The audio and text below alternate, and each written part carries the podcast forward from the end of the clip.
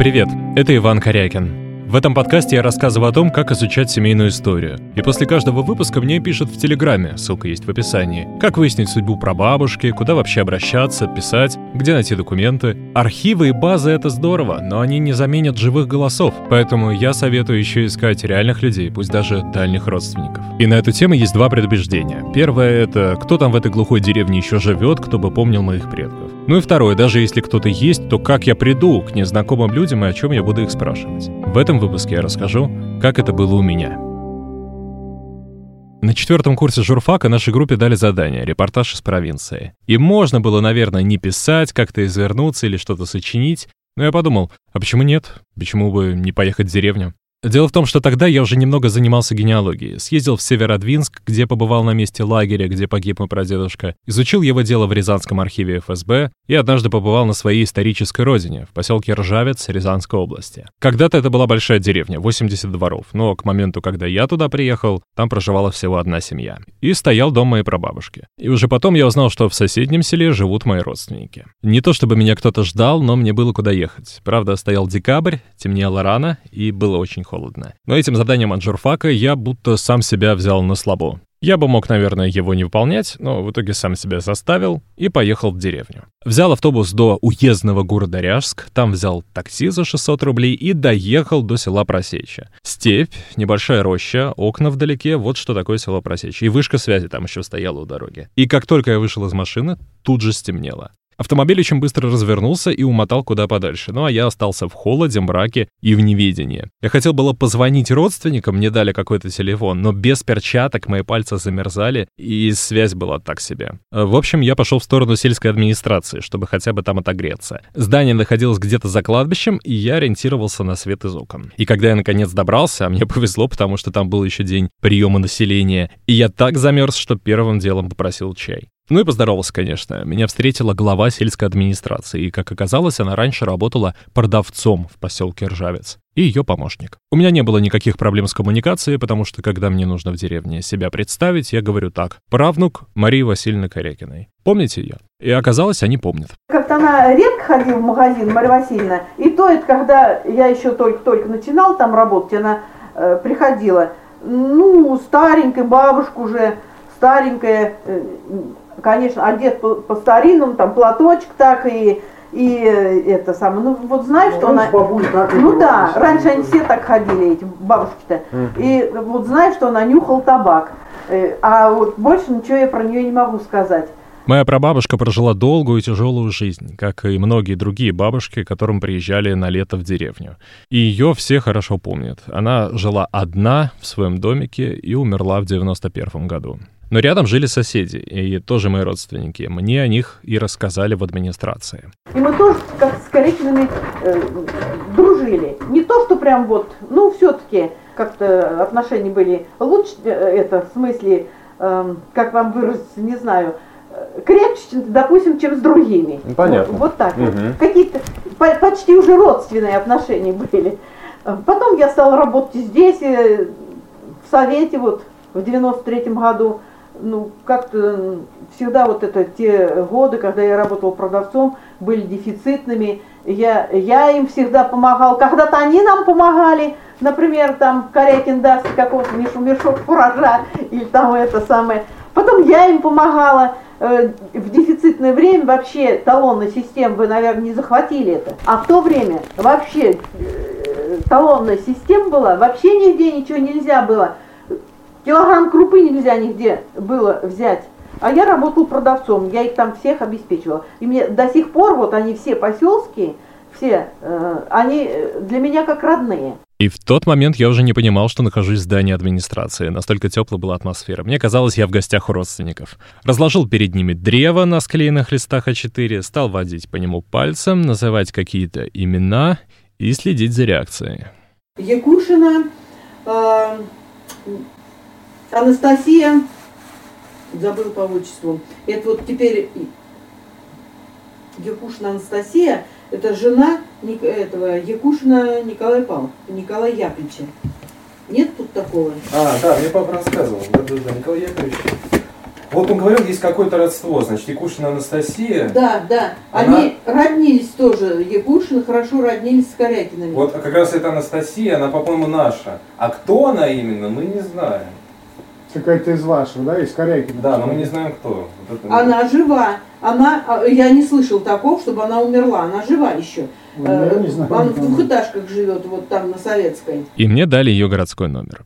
Я позвонил в ту же минуту. На том конце трубки услышал слабый голос. Представился. Иван, сын Александра Викторовича. Иван Александрович. Она меня потом так и называла. Ни Ваней, ни Ванюшей, ни прочими деревенскими вариациями, которые я потом услышал. Иван Александрович. «А как ваше отчество?» — я спрашиваю. «Алексеевна». И тут я все понял. Брат Алексей. У моего прадеда Павла были братья Николай, Иван, а про Алексея мы дома совсем забыли. Алексей Харитонович Корякин. Следующим утром я был на Советской улице в поселке Александра Невский в гостях у его дочери, двоюродной сестры моего дедушки. Анастасии Алексеевне к тому моменту исполнилось 93 года. Она совсем не выходила из дома, но прекрасно справлялась по хозяйству и имела феноменальную память.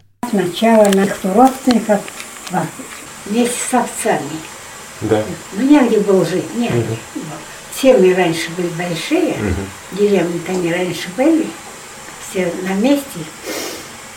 И бабушка, вот как она, она вот сама пахала, смолочила, набарновала, каким добрым она построила дом, пятистенку, посадила сад. Угу. Бабушка была толковая тоже. И бабушка Матрена, на, наш уже, уже наш кровный, она похоронена у церкви в Лопухах. Mm. Ты знаешь? Я там не был, но знаю, да. В Лопухах. Там mm. крестик стоит. В моей голове все перемешалось. Лопухи, бабушка Матрёна и семья, которая почему-то жила с овцами. Да, это была моя семья. Я действительно слышал однажды дома, что после неудачной попытки переселения в Самару в конце 19 века мои предки вернулись в деревню, и в дороге умер глава семьи дедушка Харитон. Изба его была продана, и вдова с детьми, когда пришли обратно, поселились у родственника, в хлеву. А потом, выходит, бабушка Матрёна построила дом, потрясающе. Я считал это лишь легендой. Павел Хритонович, он был в армии, у него фотографий тоже нету. Он был грамотный, он же в 38-м его убрали, в 38 году. Он погиб. Ну, его что, уморили, а может, убили в Архангельске. Мы там были с папой, мы нашли место. Там теперь плита, его имя, фамилия. Его фамилия. А я их поминаю, все. Дядь Паш хороший был. Дядь Паш прям был ласковый такой. Речь шла о моем прадедушке, легендарном. В семье остались георгиевские кресты и одна фотография 30-х годов. Павел Харитонович Корякин. Он был воздухоплавателем в годы Первой мировой войны. На меня это в детстве произвело большое впечатление. Он поднимался на аэростате над позициями и вел наблюдение. А в 38-м прадедушку репрессировали. Убрали, как это назвала Анастасия Алексеевна. К моменту моей встречи с ней я уже выяснил за что, но я хотел у нее спросить, потому что она это видела. Услышать это от племянницы моего прадедушки. Ведь к декабрю 2016 когда я к ней приехал, она осталась последняя, кто его видел. Когда дядя Паш пришел с армии, они стали делиться, братья. Разделились они подвое, подвое. Один брат, дво, двое, дядь Коля и Иван Хритонович. Ага. А отец мой отделяется, а дядь Паша говорит, он маму звал невестка, мою маму. Она добрая была очень. Угу. И она, он говорит, невестка, а возьмешь меня, возьмешь меня с собой? К себе возьмешь меня? Она, Павел, ты что? Как же я тебя не возьму? Возьму, возьму. И он жил с мамой.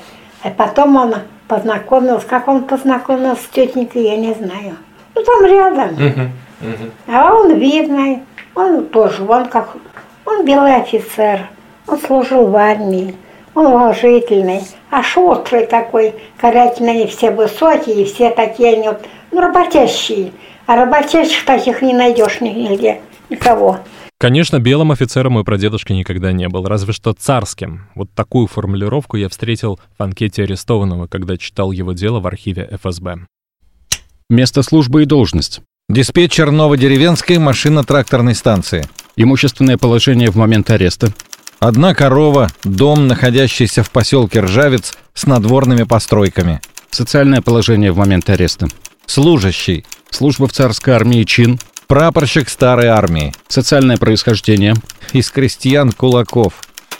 Но это моя прабабушка была из зажиточной семьи, а Павел Харитонович с братьями, сестрами и мамой, как мне рассказала Анастасия Алексеевна, жил в хлеву с овцами, когда у них не было дома. Я думаю, что он, наверное, остался на сверхсрочной службе в армии, потому что дома просто не было денег и толковой работы. А потом Первая мировая, революция и новый уклад жизни. А потом Павел Гритонович Марах работал, руководил лесом.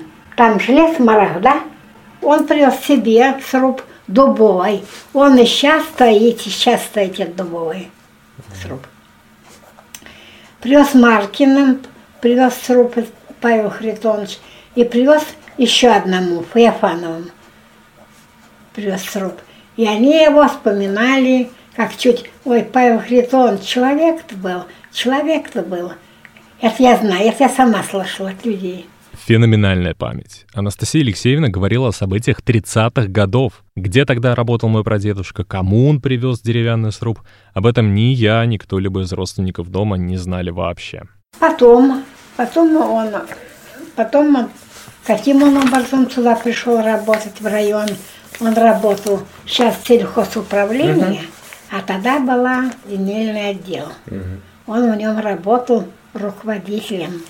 Дело был, может, 35-й год, может, 34-й год, вот такой. А он с семьей здесь жил? Они жили, где сельхозтехника сейчас.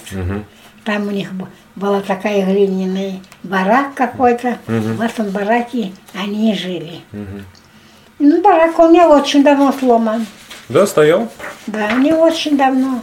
Ну, сло- ну, сейчас сломан. Это недалеко от э, станции, там, А станции туда, туда. там до сих пор тракторы, Да, да? Где, сельхозтехника. И там это было, да? И там он жил. И там он жил. И вот теперь дядь Пашу, слышим, послышим, Павел Хритонович взяли. 20 января 1938 года мой прадедушка вернулся из командировки в Москву. Там он получал запчасти для тракторов. И в тот же день за ним приехали. Вы арестованы за контрреволюционную деятельность и клевету, распространяемую вами по отношению к ВКПБ и советской власти. Дайте показания по этому вопросу. Никогда и нигде никакой контрреволюционной работы я в машино-тракторной станции не проводил и клевету на партию не распространял. Это на меня показано ложно. А моя сестра, он приехал и говорит, «Пойде- поедем, я тебе устрою на работу. Ваша сестра это... Полина. Мгм. Она умерла в седьмом году, на 93-м году умерла.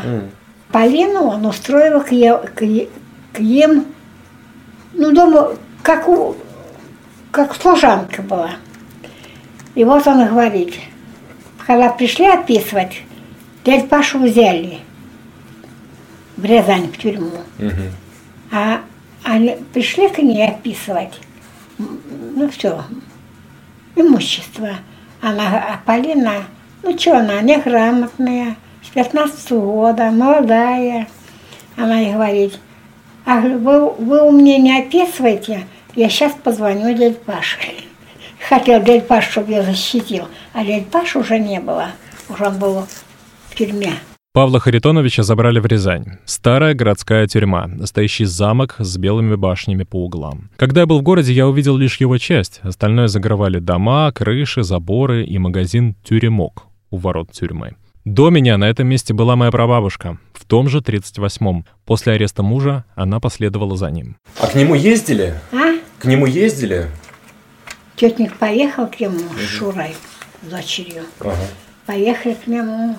А Шурка шла, идете, идете, и на тюрьму поглядела. На тюрьму поглядела. Они заходят туда, ее был, тетник был арестовали там, в тюрьме. Был арестовали, она, она просто, ну, для интереса, тоже молодая, ей было, может, лет 15. Она тоже, тетник тоже неграмотная, она, наверное, ни одной буквы не знала. Она на гармошке играла. Она умела на гармошке играть. Но отпустили ее, отпустили. Там начальство сказала, Дядю Пашу позвали ее на, на свидание. Она видела с ним, да? Виделась. Мгм. Дядю Пашу позвали ее на свидание. И говорит, он говорит, и сказал, не знаю, за что сижу. Просто прочитали мне приказ, я сижу. Гражданин Корякин Павел Харитонович, 1888 года рождения, по происхождению из кулаков, бывший прапорщик царской армии, достаточно изобличается в том, что он, будучи крайне враждебно настроен против советской власти и коммунистической партии, среди рабочих и служащих проводит активную контрреволюционную деятельность, направленную на срыв всех проводимых мероприятий и ремонта сельхозинвентаря парка МТС, одновременно проводил гнусную контрреволюционную агитацию по отношению к ВКПБ и членов правительства, одновременно распространял ложно-клеветнические слухи о невыносимом положении в нашей стране скорой гибели советской власти. Гражданина Корякина Павла Харитоновича привлечь к уголовной ответственности в качестве обвиняемого по статье 58, пункты 7, 10, 11 Уголовного кодекса меры пресечения способов уклонения от следствия суда избрать содержанием под стражей в Рязанской тюрьме. Написано, что он там работал с сельхозтехникой и пытались к нему устроиться на работу. Какие-то там молодые ребята. И его оклеветали за то, что он их не принимал, потому что они ему водку на стол ставили. Он не будет пить. Он не пьяный. Он не будет пить. Нет, не за это. Тут, ну, тут были сталинские времена. Да. Вот почему его. А это не ребята виноваты. Ну вот, у одного показания он говорит, что я слышал, мол, как Павел Харитонович там прям в зале, ну, в своей конторе Ага. распускал, значит, клевету. Ну, ну, А Павел Харитонович отвечает, как же он мог слышать, если он у нас вообще не работает и к нам не ходит. а, И даже если бы я такое сказал, меня бы сразу взяли. нет, Павел Харитонович не виноват. Такие времена. Тут много пересажали. Тут не один он погиб, много народу. Они, они погубили много народу. Дело моего прадедушки рассматривали довольно долго по меркам 1938 года. Суд над ним состоялся 10 июня, спустя полгода после ареста. Семь лет исправительно-трудовых лагерей. Приговор окончательный, но может быть обжалован в специальную коллегию Верховного суда РСФСР в течение 72 часов. Удивительно, но так и произошло. В процессе нашли нарушения, в показаниях свидетелей нестыковки, и дело направили на пересмотр. Назначили еще одно заседание, не явились свидетели. Одному доносчику даже сделали внушение, пригрозили доставить его в суд силой, если тот и дальше будет прогуливать. Потом суд собрался снова, но забыли привести обвиняемого Корякина. Наконец, 18 февраля 1939 года, спустя год после ареста, состоялось четвертое заседание по делу моего прадедушки. Его провели поближе к дому, в Ряжске, чтобы свидетелям было легче добираться, ведь их дорогу оплачивали из бюджета, и эти квиточки я видел в уголовном деле. И что удивительно, среди свидетелей трое были со стороны защиты. Павел Харитонович ходатайствовал об их допросе.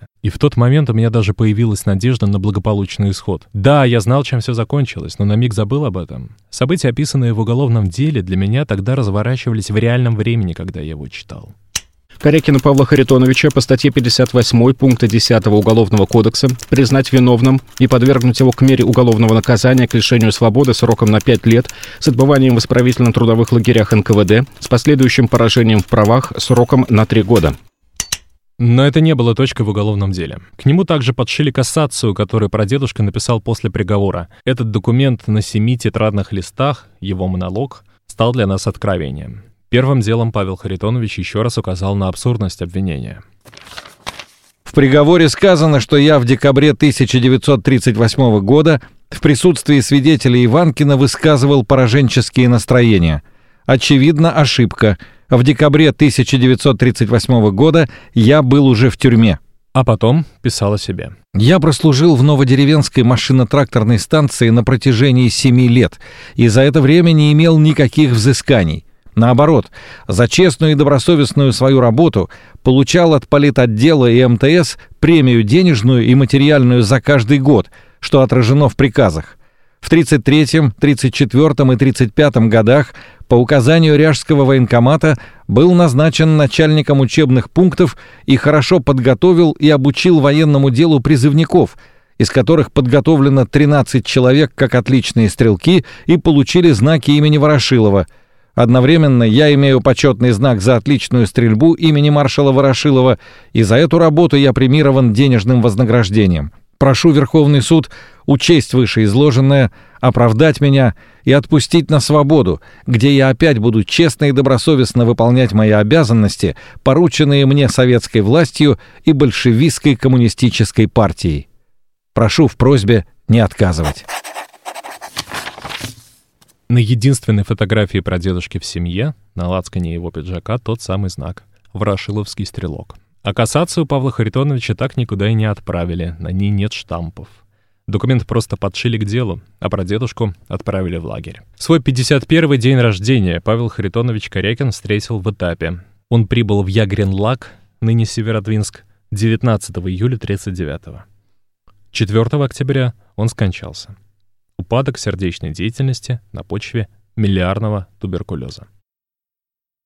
На открытие мемориала в Северодвинске мы с семьей попали чудом. Я как-то вбил в поисковике «Корякин Павел Харитонович» и нашел список. Оказалось, это имена погибших в Ягренлаге. Мы связались с составителями документа, они пригласили нас в Северодвинск. И там мой папа даже успел дать небольшое интервью местному телеканалу.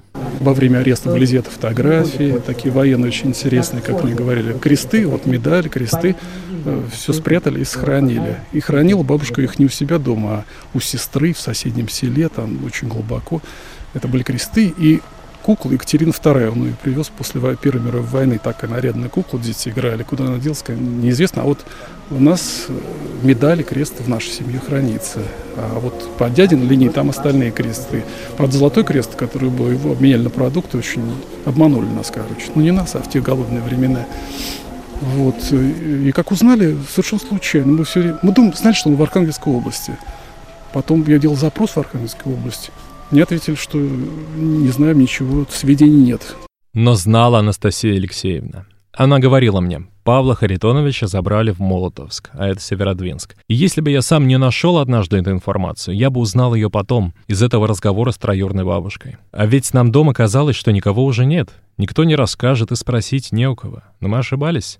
Племянница моего прадеда, с которой моя семья давно потеряла связь, помнила его. Мне прадед Паш рассказал, как все-таки там я их не забыли. Лица у них. Я их поминаю каждый день. Вот сноха моя ходит в церковь, где у меня была просверка. Просверочку я съем. Поминаю их каждый божий день. Каждый божий день. Каждый божий день. В тот день мы с Анастасией Алексеевной говорили еще несколько часов. Вернее, она говорила, а я слушал. Я взял себе за правило не встревать. Еще она мне подарила единственную фотографию про дедушки времен Первой мировой. Там Павел Харитонович стоит у эшелона в окружении товарищей. А когда я уходил, спускался на первый этаж, она меня даже перекрестила на прощание. Это было очень трогательно. И потом, когда я вновь переезжал в Александро Невский, я первым делом шел к тете Насте. Или к тетеньке, если называть ее по деревенскому канону. И просил рассказать о старине. И сколько бы пожелтевших бумаг в архивах я не прочитал, ее рассказы стали самым ценным моим источником. И она меня иногда спрашивала, «Иван Александрович, ты будешь писать книгу?» И тогда я впервые подумал о написании книги. Но пока добрался лишь до подкаста. Генеалогия — это, конечно, про архивы, но не в них пишется семейная история. Бумаги и факты не заменят для нас живых свидетелей, их рассказов и эмоций. Да и архивы иногда могут подождать. Это подкаст «Откуда родом?». Меня зовут Иван Корякин, я журналист «Коммерсант ФМ» и редактор телеграм-канала «Генеалогика». Я буду рад прочитать ваши отзывы и, возможно, помочь вам каким-нибудь советом. Ссылка на него в описании. Подписывайтесь на канал и, конечно, на подкаст там, где вам удобно. Ставьте оценки, задавайте вопросы и пишите отзывы. Выпуски доступны в приложениях Apple и Google подкасты, Яндекс.Музыка, Castbox и на сайте «Коммерсанта».